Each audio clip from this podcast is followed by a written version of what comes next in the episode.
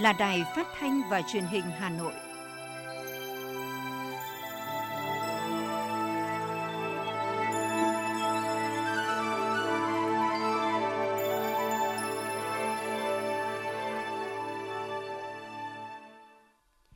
Kính chào quý vị và các bạn. Bây giờ là chương trình thời sự của Đài Phát thanh Truyền hình Hà Nội, phát trực tiếp trên sóng phát thanh tần số FM 90 MHz. Chương trình hôm nay, thứ tư ngày 12 tháng 1 năm 2022 có những nội dung chính sau đây.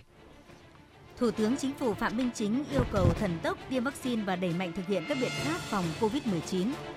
Học viện Chính trị Quốc gia Hồ Chí Minh tổ chức hội nghị tổng kết công tác trường chính trị, trường bộ, ngành năm 2021, triển khai phương hướng nhiệm vụ năm 2022. Lãnh đạo thành phố thăm tặng quà và chúc Tết một số gia đình tiêu biểu trên địa bàn phường La Khê, quận Hà Đông. Hà Nội đẩy mạnh kiểm tra an toàn thực phẩm dịp Tết Nguyên đán Tân Sửu và mùa lễ hội Xuân năm mới. Lịch nghỉ Tết nhâm dần bắt đầu từ ngày 31 tháng 1 đến hết ngày 4 tháng 2 năm 2022.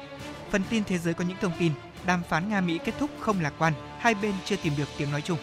Tổ chức Y tế Thế giới cảnh báo hơn 50% dân số châu Âu sẽ nhiễm Omicron trong vài tuần tới. Sau đây là nội dung chi tiết sẽ có trong chương trình. Kính thưa quý vị và các bạn, Thủ tướng Chính phủ Phạm Minh Chính vừa ký công điện số 28 ngày 11 tháng 1 năm 2022 về việc thần tốc tiêm vaccine và đẩy mạnh thực hiện các biện pháp phòng chống dịch bệnh COVID-19. Công điện của Thủ tướng Chính phủ gửi Bộ trưởng Bộ Y tế, Bộ trưởng Bộ Giáo dục Đào tạo, trưởng ban chỉ đạo phòng chống dịch bệnh COVID-19 tỉnh thành phố trực thuộc Trung ương và Chủ tịch Ủy ban dân tỉnh thành phố trực thuộc Trung ương nêu rõ Trước những diễn biến mới của dịch bệnh COVID-19 tại Hà Nội và một số địa phương, nhất là nguy cơ bùng phát do biến chủng mới Omicron, để tiếp tục thực hiện hiệu quả các biện pháp phòng chống dịch bệnh, nhất là vào dịp Tết nhâm dần, Thủ tướng Chính phủ yêu cầu: một trưởng ban chỉ đạo phòng chống dịch bệnh COVID-19, Chủ tịch Ủy ban dân tỉnh thành phố trực thuộc Trung ương tập trung chỉ đạo thực hiện nghiêm, quyết liệt các giải pháp phòng chống dịch bệnh theo đúng các chỉ đạo của Chính phủ, Thủ tướng Chính phủ, Ban chỉ đạo quốc gia phòng chống dịch bệnh COVID-19, nhất là biện pháp 5K và đặc biệt là nâng cao ý thức bảo vệ người dân, bảo vệ sức khỏe của chính mình, cho gia đình, cho cộng đồng và các biện pháp ứng phó với biến chủng mới Omicron. Tuyệt đối không được lơ là chủ quan mất cảnh giác, tăng cường việc điều trị tại nhà theo đúng hướng dẫn, kỹ lưỡng, chặt chẽ của Bộ Y tế đối với những người nhiễm COVID-19 nhẹ và không triệu chứng trưởng ban chỉ đạo phòng chống dịch bệnh COVID-19, Chủ tịch Ủy ban dân tỉnh thành phố trực thuộc Trung ương chịu trách nhiệm tổ chức thực hiện thần tốc hơn nữa về chiến dịch tiêm chủng vaccine, bảo đảm an toàn khoa học hiệu quả theo đúng hướng dẫn của Bộ Y tế và mục tiêu của chính phủ đề ra. Tổ chức các tổ lưu động khẩn trương tiêm vét vaccine ngay tại nhà cho những người không thể đến nơi tiêm tập trung những địa phương cơ quan đơn vị nào không đủ lực lượng để tổ chức khám chữa bệnh COVID-19, tiêm chủng và nhất là lực lượng y tế cơ sở để triển khai tăng cường điều trị tại nhà theo hướng dẫn của Bộ Y tế thì báo cáo ngay cho cấp có thẩm quyền để tiến hành điều động lực lượng hỗ trợ nhanh chóng và kịp thời. 2. Bộ Y tế chịu trách nhiệm bảo đảm đủ vaccine phòng và thuốc điều trị cho COVID-19, tập trung chỉ đạo quyết liệt việc sản xuất, tự chủ vaccine trong nước để điều trị nhanh nhất có thể và bảo đảm khoa học an toàn hiệu quả có văn bản hướng dẫn cụ thể cho Ủy ban dân, Sở Y tế tỉnh thành phố trực thuộc Trung ương về việc thần tốc hơn nữa tổ chức tiêm vaccine và tăng cường điều trị tại nhà. Tiếp tục nghiên cứu kinh nghiệm quốc tế, tham khảo ý kiến các chuyên gia về việc tiêm vaccine các mũi tăng cường phòng COVID-19, quyết liệt hơn nữa trong công tác thanh tra kiểm tra, hướng dẫn, cá thể hóa trách nhiệm để phòng chống tham nhũng tiêu cực lãng phí, lợi ích nhóm trong phòng chống dịch bệnh. 3. Bộ Y tế chủ trì cùng với Bộ Giáo dục và Đào tạo, các cơ quan hữu quan khẩn trương nghiên cứu, tham khảo kinh nghiệm quốc tế trong nước về việc triển khai nhập khẩu tiêm vaccine phòng COVID-19 cho trẻ dưới 18 tuổi, bảo đảm an toàn kịp thời, khoa học và hiệu quả. Sáng nay, Học viện Chính trị Quốc gia Hồ Chí Minh tổ chức hội nghị tổng kết công tác trường chính trị, trường bộ, ngành năm 2021, triển khai phương hướng nhiệm vụ năm 2022. Đồng chí Nguyễn Xuân Thắng, Ủy viên Bộ Chính trị, Giám đốc Học viện Chính trị Quốc gia Hồ Chí Minh chủ trì hội nghị. Trong năm 2021, các trường chính trị đã tổ chức tổng số gần 3.000 lớp đào tạo, bồi dưỡng với trên 214.000 học viên. Các trường tiếp tục đa dạng hóa các loại hình bồi dưỡng, công tác nghiên cứu khoa học tiếp tục được thực hiện nghiêm túc bài bản, bảo đảm quy trình tiến độ, chất lượng và hiệu quả. Các trường cũng tích cực triển khai nghị quyết số 35 của Bộ Chính trị về tăng cường bảo vệ nền tảng tư tưởng của Đảng, đấu tranh phản bác các quan điểm sai trái, thủ địch trong tình hình mới. Năm 2022, hệ thống các trường chính trị, bộ ngành sẽ tiếp tục đổi mới đồng bộ toàn diện các mặt công tác, thúc đẩy việc đạt chuẩn theo quy định 11 của Ban Bí thư tiếp tục xây dựng hoàn thiện các chương trình giáo trình tài liệu đào tạo bồi dưỡng, tăng cường tập huấn nâng cao chất lượng giảng viên các trường chính trị, trường bộ, ngành. Thưa quý vị và các bạn, nhân dịp Tết Nguyên đán nhâm dần vào sáng nay, Phó Chủ tịch Ủy ban dân thành phố Dương Đức Tuấn đã đến thăm tặng quà và chúc Tết một số gia đình tiêu biểu trên địa bàn phường La Khê, quận Hà Đông. Đến thăm gia đình ông Nguyễn Văn Hanh thương binh nặng 81%, ông Phạm Văn Chữ bệnh binh 65% và cụ Trần Hồng Tiến 91 tuổi, thương binh thời chống Pháp, cán bộ bị địch bắt tù đầy, 70 năm tuổi Đảng, Phó Chủ tịch Ủy ban dân thành phố Dương Đức Tuấn đã bày tỏ lòng cảm ơn sâu sắc và tri ân tới những hy sinh, đóng góp của các gia đình cho sự nghiệp đấu tranh giành lại độc lập tự do của Tổ quốc. Đồng thời, chúc các cụ các ông cùng với gia đình vui Tết cổ truyền, tiếp tục sống vui, giữ gìn sức khỏe, nhất là trong tình hình dịch bệnh COVID-19 vẫn đang diễn biến phức tạp. Gương mẫu đi đầu, động viên con cháu làm kinh tế giỏi, chấp hành tốt chủ trương, chính sách pháp luật của Đảng và Nhà nước. Ủy ban nhân dân thành phố Hà Nội vừa ban hành kế hoạch tổng kiểm tra giả soát, kiểm định, đánh giá chất lượng toàn bộ các chung cư cũ trên địa bàn thành phố. Tổng tiến độ thực hiện là từ quý 1 năm 2022 đến quý 4 năm 2025. Theo kế hoạch, thành phố sẽ thực hiện tổng kiểm tra giả soát, kiểm định đánh giá chất lượng các chung cư cũ có trọng tâm trọng điểm theo thứ tự ưu tiên. Kết quả giả soát kiểm định đánh giá chất lượng hiện trạng chung cư cũ phải phân loại, phân nhóm theo quy định, đánh giá cấp độ nguy hiểm tăng dần A, B, C, D, lập danh mục phân loại, làm cơ sở để xác định niên hạn, thời gian còn lại của công trình và lập kế hoạch cải tạo xây dựng lại chung cư cũ. Để triển khai thực hiện, Ủy ban nhân dân thành phố sẽ thành lập hội đồng thẩm định, đánh giá công tác kiểm định các chung cư cũ. Thành phố cũng xác định danh mục số lượng đơn vị thực hiện, thời gian thực hiện kiểm định cụ thể đối với các chung cư theo trọng tâm trọng điểm. Trong đó, đợt 1, Sở Xây dựng thực hiện kiểm định 126 trên 177 chung cư đã được Ủy ban dân thành phố chấp thuận tại văn bản số 3616 ngày 19 tháng 10 năm 2021, thời gian thực hiện trước quý 2 năm nay. Ủy ban dân cấp huyện kiểm định 204 nhà chung cư còn lại thuộc 3 khu chung cư cũ có nhà nguy hiểm cấp D, bao gồm Giàng Võ, Thành Công, Ngọc Khánh. 6 khu chung cư được lựa chọn triển khai ban đầu có tính khả thi cao, đó là Kim Liên, Trung Tự, Khương Thượng, Thanh Xuân Bắc, Thanh Xuân Nam, Nghĩa Tân.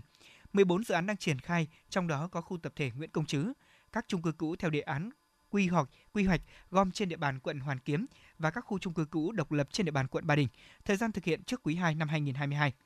Trong đợt thứ hai, Ủy ban dân cấp huyện thực hiện kiểm định đối với 503 chung cư còn lại của 15 khu chung cư cũ, nhóm chung cư cũ có ý tưởng quy hoạch và các chung cư độc lập trên địa bàn các quận Cầu Giấy, Thanh Xuân, Hoàng Mai, Tây Hồ, Hai Bà Trưng. Thời gian thực hiện trước quý tư của năm nay. Đợt 3, Ủy ban dân cấp huyện thực hiện kiểm định 184 chung cư còn lại của 22 khu chung cư cũ, nhóm chung cư cũ đã có kết quả kiểm định một phần và các chung cư độc lập trên địa bàn các quận Long Biên, Hà Đông. Thời gian thực hiện trước quý tư năm nay. Đợt 4, Ủy ban dân cấp huyện thực hiện kiểm định 343 chung cư của 29 khu chung cư cũ, nhóm chung cư cũ còn lại và các nhà chung cư độc lập trên địa bàn các quận Bắc Từ Liêm và Đống Đa. Thời gian thực hiện trước quý 3 năm 2023. Hà Nội đẩy mạnh kiểm tra an toàn thực phẩm dịp Tết. Cụ thể, các cơ quan chức năng của Hà Nội sẽ tập trung thanh tra kiểm tra công tác quản lý về an toàn thực phẩm trong dịp Tết Nguyên đán Tân Sửu và mùa lễ hội Xuân năm mới. Các đoàn tập trung thanh tra kiểm tra những cơ sở sản xuất kinh doanh, nhập khẩu thực phẩm với số lượng lớn, các chợ đầu mối, siêu thị, trung tâm thương mại. Ngoài ra, Chi cục An toàn vệ sinh thực phẩm Hà Nội yêu cầu các cơ sở sản xuất kinh doanh thực phẩm tăng cường vệ sinh khử khuẩn định kỳ. Những cơ sở không tuân thủ các biện pháp phòng dịch sẽ bị xử phạt theo đúng quy định. Ngân hàng Nhà nước Việt Nam đã ban hành thông tư quy định việc tổ chức tín dụng và chi nhánh ngân hàng nước ngoài mua, bán trái phiếu doanh nghiệp. Theo điều 5 của thông tư, trái phiếu doanh nghiệp được thực hiện giao dịch mua bán khi đáp ứng những yêu cầu sau đây là trái phiếu doanh nghiệp được phát hành theo đúng quy định của pháp luật, được phát hành bằng đồng Việt Nam, thuộc quyền sở hữu hợp pháp hợp pháp của bên bán, chưa đến hạn thanh toán hết gốc và lãi và bên bán cam kết trái phiếu doanh nghiệp không có tranh chấp, được phép giao dịch theo quy định của pháp luật, không trong tình trạng đang mua bán có kỳ hạn, chiết khấu và tái chiết khấu. Ngoài ra, theo điều 4 của thông tư, tổ chức tín dụng được mua bán trái phiếu doanh nghiệp phù hợp với nội dung mua bán trái phiếu doanh nghiệp ghi trong giấy phép do Ngân hàng Nhà nước Việt Nam cấp. Tổ chức tín dụng chỉ được mua trái phiếu doanh nghiệp khi tổ chức tín dụng đó có tỷ lệ nợ xấu dưới 3% theo kỳ phân loại gần nhất theo đúng quy định của Ngân hàng Nhà nước Việt Nam về phân loại tài sản có, mức trích, phương pháp trích lập dự phòng rủi ro và việc sử dụng dự phòng để xử lý rủi ro trong hoạt động đối với các tổ chức tín dụng trước thời điểm mua trái phiếu doanh nghiệp. Thông tư này có hiệu lực từ ngày 15 tháng 1 năm 2022.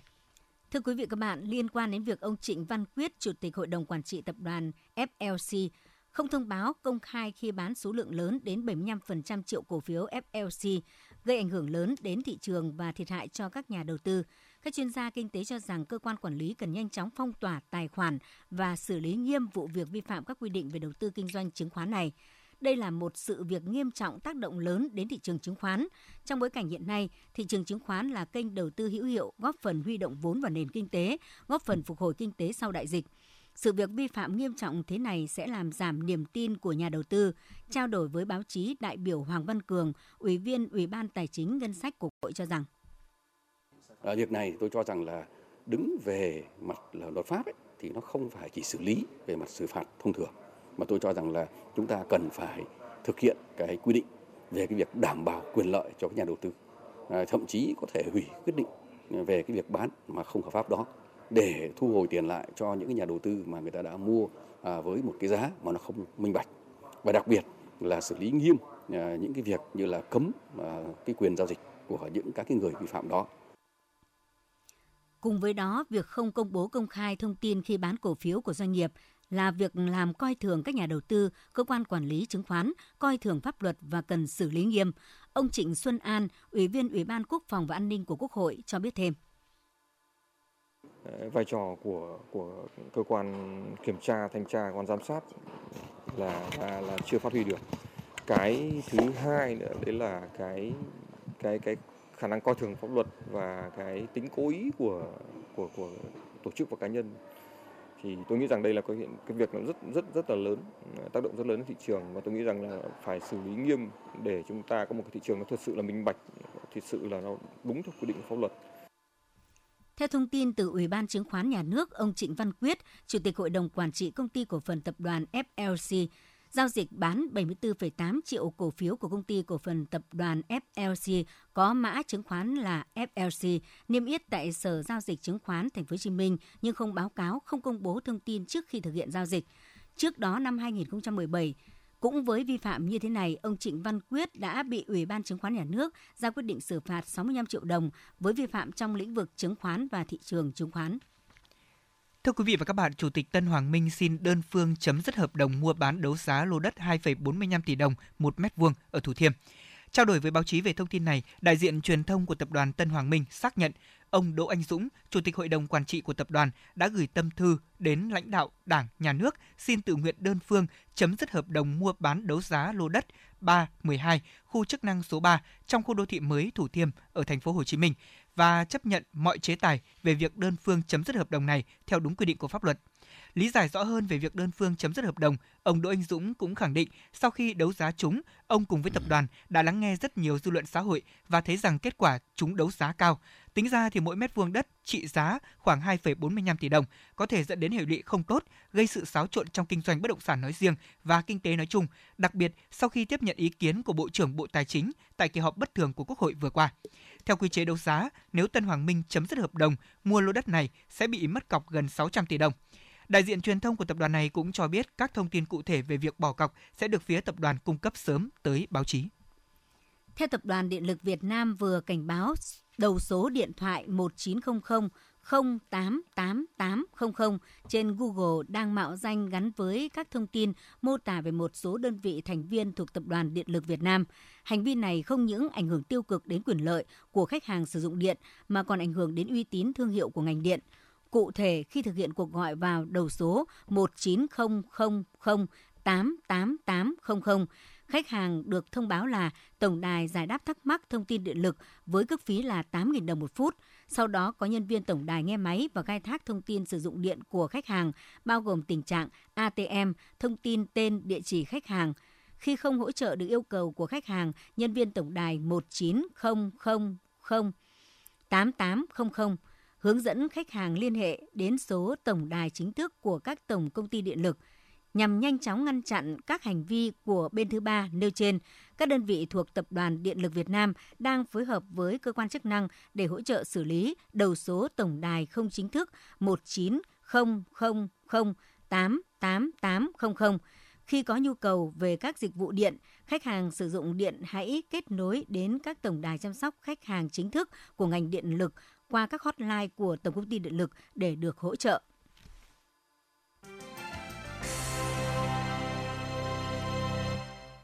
Xin được chuyển sang những thông tin quan trọng khác. Chính phủ vừa ban hành nghị quyết về việc đẩy mạnh phân cấp phân quyền trong quản lý nhà nước. Nghị quyết nêu rõ đẩy mạnh và hoàn thiện cơ chế phân cấp phân quyền nhằm phân định rõ nhiệm vụ và quyền hạn, thẩm quyền và trách nhiệm giữa chính phủ với các bộ ngành, giữa chính phủ, thủ tướng chính phủ, các bộ ngành với chính quyền địa phương, gắn với hoàn thiện hệ thống pháp luật đầy đủ, đồng bộ và thống nhất kịp thời, khả thi, ổn định, công khai, minh bạch, có sức cạnh tranh quốc tế, lấy quyền và lợi ích hợp pháp chính đáng của người dân doanh nghiệp làm trọng tâm, bảo đảm phát huy tính chủ động sáng tạo, đề cao tinh thần trách nhiệm của từng cấp từng ngành, nhất là với người đứng đầu. Đồng thời tăng cường thanh tra kiểm tra, giám sát và kiểm soát việc thực hiện quyền lực nhà nước chặt chẽ bằng các quy định của Đảng, của pháp luật, góp phần xây dựng nền hành chính nhà nước dân chủ, chuyên nghiệp, hiện đại, trong sạch, hoạt động hiệu lực hiệu quả và phục vụ nhân dân. Bộ Lao động Thương binh và Xã hội vừa kiến nghị chính phủ trình Ủy ban Thường vụ Quốc hội ban hành nghị quyết về tăng giờ làm thêm trong năm. Theo đó, số giờ làm thêm tối đa trong tháng được đề xuất tăng lên 72 giờ thay vì 40 như hiện nay. Mức trần 300 giờ làm thêm trong năm được áp dụng cho tất cả các ngành nghề do chủ sử dụng lao động và người lao động thỏa thuận. Bộ Lao động Thương binh và Xã hội cho rằng cần thiết tăng giờ làm thêm bởi đại dịch COVID-19 kéo dài 2 năm, đặc biệt là đợt dịch thứ tư làm đứt gãy sản xuất, doanh nghiệp thiếu hụt lao động nhất là cuối năm. Trước mắt chính sách dự kiến áp dụng tới ngày 31 tháng 12 năm 2022. Cán bộ công chức và người lao động sẽ nghỉ Tết Nguyên đán nhâm dần từ ngày 31 tháng 1 đến hết ngày mùng 4 tháng 2, tức là vào ngày 29 tháng Chạp năm Tân Sửu đến hết ngày mùng 4 tháng Giêng.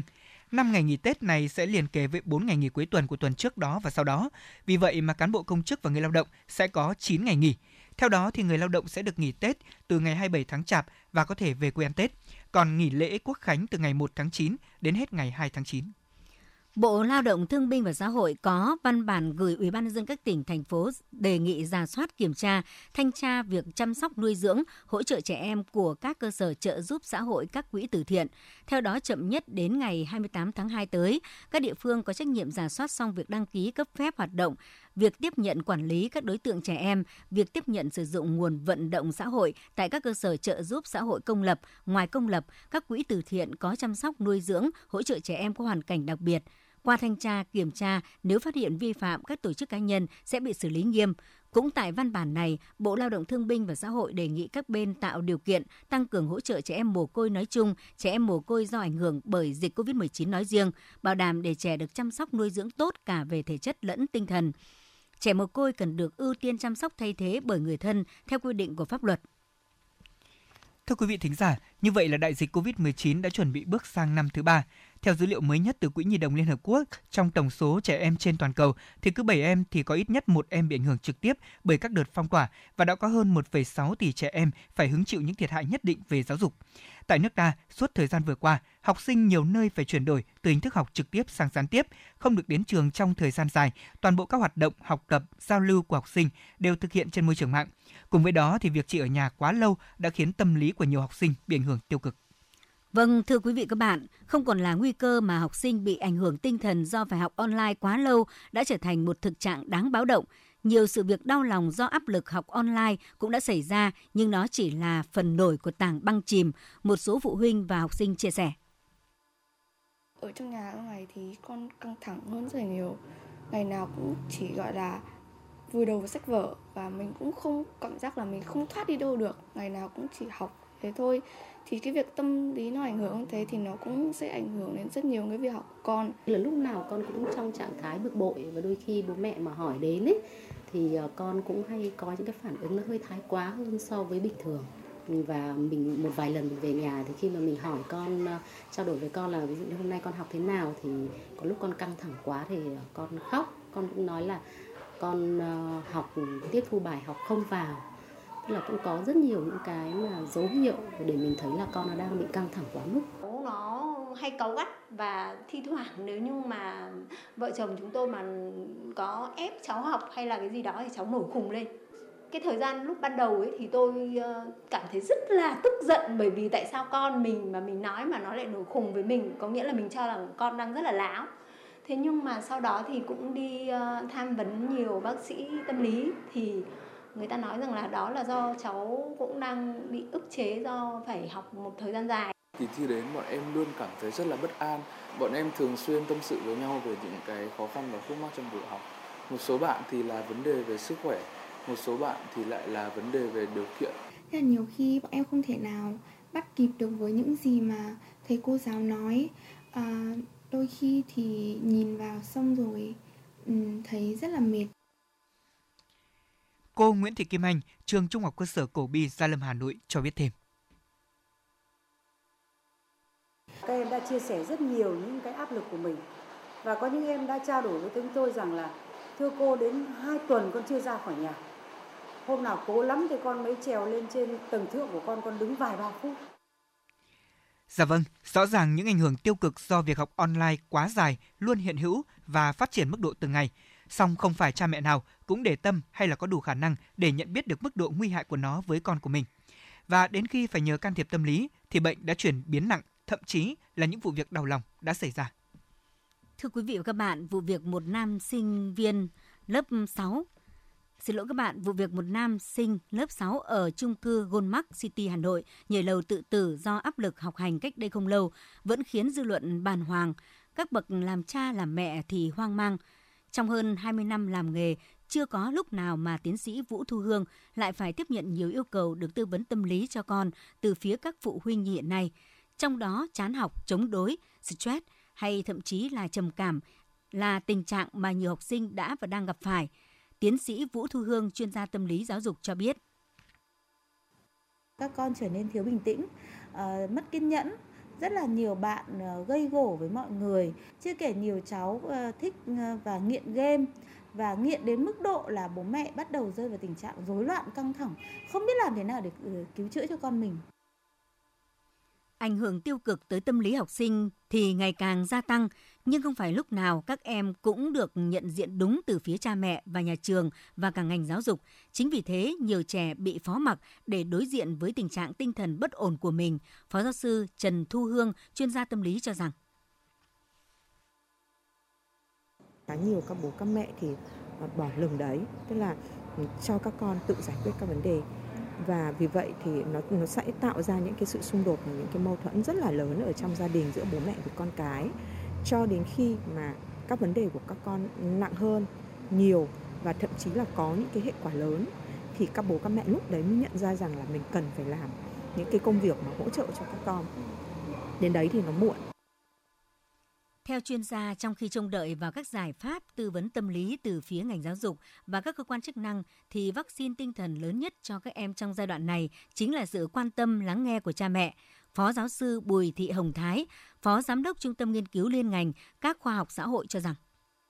Đứa trẻ nó cần phải được học cái cách là gì ạ? Bày tỏ nó ra một cách phù hợp và muốn học được cái cách đó thì không ai khác nếu trong cái giai đoạn như hiện nay chỉ có cha mẹ là có thể giúp được trẻ ở điều này bằng cách là nghe trẻ là nghe không phán xét chấp nhận cả những khi mà trẻ có những cái cảm xúc tiêu cực, chấp nhận đấy không đồng nghĩa với việc là chúng ta khích lệ để cho trẻ tiếp tục có những cảm xúc tiêu cực, mà chấp nhận để gì ạ cho trẻ dịu bớt đi đã, rồi chúng ta sau đó giải thích cho trẻ để giúp cho trẻ, hướng cho trẻ cái cách là gì bày tỏ cho phù hợp để phụ huynh không phải loay hoay khi đi tìm cách giảm áp lực cho con mình rất cần sự vào cuộc quyết liệt, cũng như sớm hơn đưa ra các giải pháp của ngành giáo dục cho vấn đề này. Ông Kiều Cao Trinh, Phó trưởng phòng công tác chính trị, Sở Giáo dục và Đào tạo Hà Nội cho rằng tập huấn lại giáo viên, hướng dẫn giáo viên, rồi ờ, đặc biệt là cái phòng tham vấn tâm lý trong trường học để mà nhanh nhất ờ, đưa cái cái học sinh quay trở lại trường học đảm bảo thuận lợi và học tập tốt.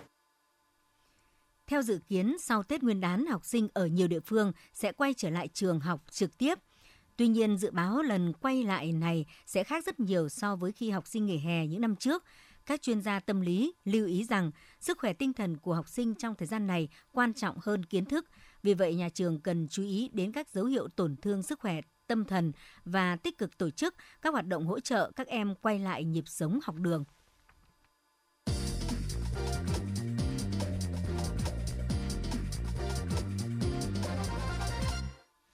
Xin được chuyển sang phần tin quốc tế. Cuộc đàm phán an ninh giữa Nga và Mỹ đã kết thúc tại Geneva, Thụy Sĩ sau 8 giờ thảo luận căng thẳng mà không đem lại nhiều kết quả khả quan. Theo kế hoạch vào ngày hôm nay, 12 tháng 1 tại Bruxelles của Bỉ sẽ diễn ra cuộc họp Hội đồng Nga-NATO, trong khi hội nghị của Hội đồng Thường trực OSCE sẽ diễn ra trong ngày 13 tháng 1 ở Viên của Áo. Những chủ đề gai góc nhất trong quan hệ giữa Nga với các nước phương Tây, từ vấn đề Ukraine cho tới việc mở rộng NATO, sẽ đều nằm trong làn danh đỏ mà hai bên đặt ra cho nhau trong các cuộc đàm phán này. Và vì thế, bất kỳ những kỳ vọng nào về một sự hòa giải cuối cùng giữa Nga và phương Tây trong một tương lai gần đều là không có cơ sở. Ủy ban châu Âu EC vừa lập dự thảo kế hoạch phân loại năng lượng hạt nhân là nguồn năng lượng xanh để đầu tư cho một số điều kiện nhất định. Tuy dự thảo còn gây nhiều tranh cãi trong nội khối, nhưng theo Ủy ban này, năng lượng hạt nhân đóng vai trò quan trọng trong quá trình loại bỏ các loại năng lượng độc hại như than đá, xây dựng cho Liên minh châu Âu EU một hệ thống năng lượng xanh và bảo vệ thiên nhiên tốt hơn. Ủy ban này đã chuyển bản dự thảo phân loại năng lượng hạt nhân là năng lượng xanh cho các quốc gia thành viên và ngày 12 tháng 1 là hạn chót để các nước EU thông qua. Thưa quý vị, hơn 50% dân số châu Âu sẽ nhiễm biến thể Omicron của virus SARS-CoV-2 gây bệnh COVID-19 trong 2 tháng tới nếu tốc độ lây lan duy trì như hiện nay. Đây là nhận định mới nhất của đại diện Tổ chức Y tế Thế giới WHO tại khu vực châu Âu đưa ra vào ngày hôm qua, 11 tháng 1. Theo cách phân chia của Tổ chức Y tế Thế giới thì khu vực châu Âu gồm 53 quốc gia và vùng lãnh thổ, trong đó có một số nước ở vùng Trung Á. Ông College lưu ý rằng 50 nước trong số này đã xác nhận xuất hiện các ca nhiễm biến thể Omicron. Tính đến ngày mùng 10 tháng 1, có 26 quốc gia trong số này đã ghi nhận hơn 1% dân số mắc COVID-19 mỗi tuần. Chỉ riêng trong tuần đầu tiên của năm 2022, khu vực châu Âu ghi nhận hơn 7 triệu ca mới, tăng hơn gấp đôi trong vòng 2 tuần. Theo tốc độ lây lan hiện nay, Viện Đo lường và Đánh giá Sức khỏe dự báo hơn 50% dân số châu Âu sẽ nhiễm biến thể Omicron trong 6 đến 8 tuần tới.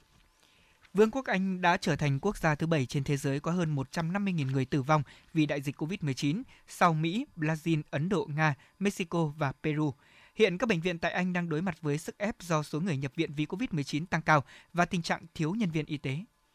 Thủ tướng Boris Johnson cho biết anh đang áp dụng kế hoạch B phòng COVID-19 bao gồm quy định đeo khẩu trang tại các không gian công cộng trong nhà, áp dụng hộ chiếu vaccine tại một số địa điểm tổ chức các sự kiện lớn và làm việc tại nhà nếu có thể. Bộ Y tế Lào cho biết trong 24 giờ qua, nước này đã ghi nhận 924 ca mắc mới và 7 ca tử vong do COVID-19. Trước tình hình nêu trên, chính phủ của Lào yêu cầu các địa phương cần tiếp tục tăng cường công tác tiêm chủng, yêu cầu người dân tự giác đi tiêm phòng để bảo vệ cho bản thân và cộng đồng, giảm thiểu nguy cơ lây nhiễm và biến thể và biến chứng nặng do COVID-19 gây ra. Trong năm 2021, gần 700 người đã thiệt mạng tại Mỹ do thiên tai, mức cao nhất kể từ năm 2011 đến nay. Đây là số liệu báo cáo vừa được Cơ quan Khí quyển và Đại dương Mỹ công bố. Theo báo cáo, trong năm 2021, tổng số người thiệt mạng do thiên tai tại 48 bang và thủ đô Washington của Mỹ đã lên tới 688 người, gấp hơn 2 lần so với con số 262 người của năm 2020. Những thảm họa này bao gồm 4 cơn bão, 3 cơn lốc xoáy, 2 trận lũ, một đợt lạnh, các vụ cháy rừng ở phía tây nước Mỹ, hạn hán và các đợt nắng nóng.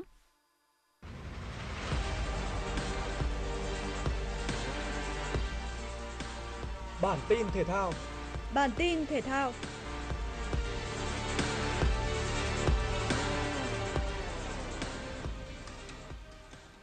Đội tuyển nam và nữ quốc gia đang phải đối diện với khó khăn về lực lượng khi đều có các cầu thủ phát hiện dương tính với COVID-19. Cụ thể, đội tuyển nam quốc gia có hai trường hợp là tiền vệ Nguyễn Hoàng Đức và tiền đạo Nguyễn Văn Toàn. Trong đó, Nguyễn Hoàng Đức được phát hiện dương tính với COVID-19 từ ngày 6 tháng 1 và đến ngày hôm qua xét nghiệm nhanh đã cho kết quả âm tính. Trường hợp của Văn Toàn là mới phát hiện dương tính với COVID-19 và cũng đang thực hiện tự cách ly theo dõi. Theo thông tin của Liên đoàn bóng đá Việt Nam, hiện tại cả hai cầu thủ này đều có sức khỏe ổn định. Họ và tất cả các thành viên đội tuyển đều vừa hoàn thành tiêm vaccine phòng COVID-19 mũi thứ ba. Bộ đôi này sẽ lên tập trung cùng đội tuyển khi đã được đảm bảo đủ các điều kiện về sức khỏe, cách ly theo quy định và kết quả âm tính với COVID-19. Về phía đội tuyển nữ quốc gia đang tập huấn tại Tây Ban Nha, chuẩn bị tham dự vòng chung kết giải nữ châu Á 2022, cũng đã có 4 cầu thủ và một bác sĩ bị F0. Cả năm trường hợp này đều đang thực hiện tự cách ly theo dõi sức khỏe. Trưởng đoàn Trương Hải Tùng cho biết các trường hợp dương tính với COVID-19 của đội tuyển nữ được phát hiện vào hôm 10 tháng 1 khi thực hiện xét nghiệm sau khi nhận được thông tin từ phía một câu lạc bộ đã thi đấu giao hữu với đội tuyển nữ vừa qua có cầu thủ dương tính với COVID-19. Đội cũng đang tiến hành xét nghiệm RT-PCR cho các trường hợp F1 có nguy cơ cao và tiến hành các biện pháp y tế cần thiết để đảm bảo an toàn sức khỏe cho toàn đội. Các cầu thủ còn lại vẫn tiếp tục ra sân tập luyện bình thường. Đội cũng đã nhận được sự quan tâm hỗ trợ tích cực từ Đại sứ quán Việt Nam tại Tây Ban Nha. Ngày thi đấu thứ ba của Cúp bóng đá châu Phi 2021 chứng kiến trận cầu tâm điểm giữa Nigeria và Ai Cập. Nigeria với lợi thế thể hình thể lực đã có trận đấu lần lướt trước đối thủ. Sau nhiều cơ hội bị bỏ lỡ, Nigeria đã ghi bàn mở tỷ số ở phút 30. Joseph Ajodele Aribo đánh đầu truyền để Kelechi Iheanacho đỡ bóng bằng đầu gối. trước khi anh xoay người sút chân trái hiểm hóc hạ gục thủ thành El Senawi, ấn định thắng lợi với tỷ số 1-0. Với trận thắng này, Nigeria tạm thời vươn lên đứng đầu bảng D, do ở cặp đấu còn lại tại bảng này, Sudan đã hòa Guinea-Bissau không bàn thắng. Ở trận đấu khác, đương kim vô địch Algeria gây thất vọng khi bị Sierra Leone cầm hòa không đều. Đó là cuộc đọ sức mà ngôi sao của Man City Mahrez đã chơi rất tốt với nhiều pha truyền bóng ấn tượng nhưng các tiền đạo khác của đại diện Bắc Phi đã dứt điểm quá tệ và không một lần ghi bàn vào lưới đội bóng đang nằm ngoài top 100 trên bảng xếp hạng FIFA. Dự báo thời tiết khu vực trung tâm thành phố Hà Nội không mưa, gió đông bắc cấp 2 cấp 3, nhiệt độ từ 17 đến 20 độ. Quý vị và các bạn vừa nghe chương trình thời sự của Đài Phát thanh và Truyền hình Hà Nội, chịu trách nhiệm sản xuất Phó Tổng giám đốc Nguyễn Tiến Dũng. Chương trình do biên tập viên Xuân Luyến, Nguyễn Hằng, các phát thanh viên Lê Thông Thanh Hiền và kỹ thuật viên Mạnh Thắng thực hiện. Thân ái chào tạm biệt.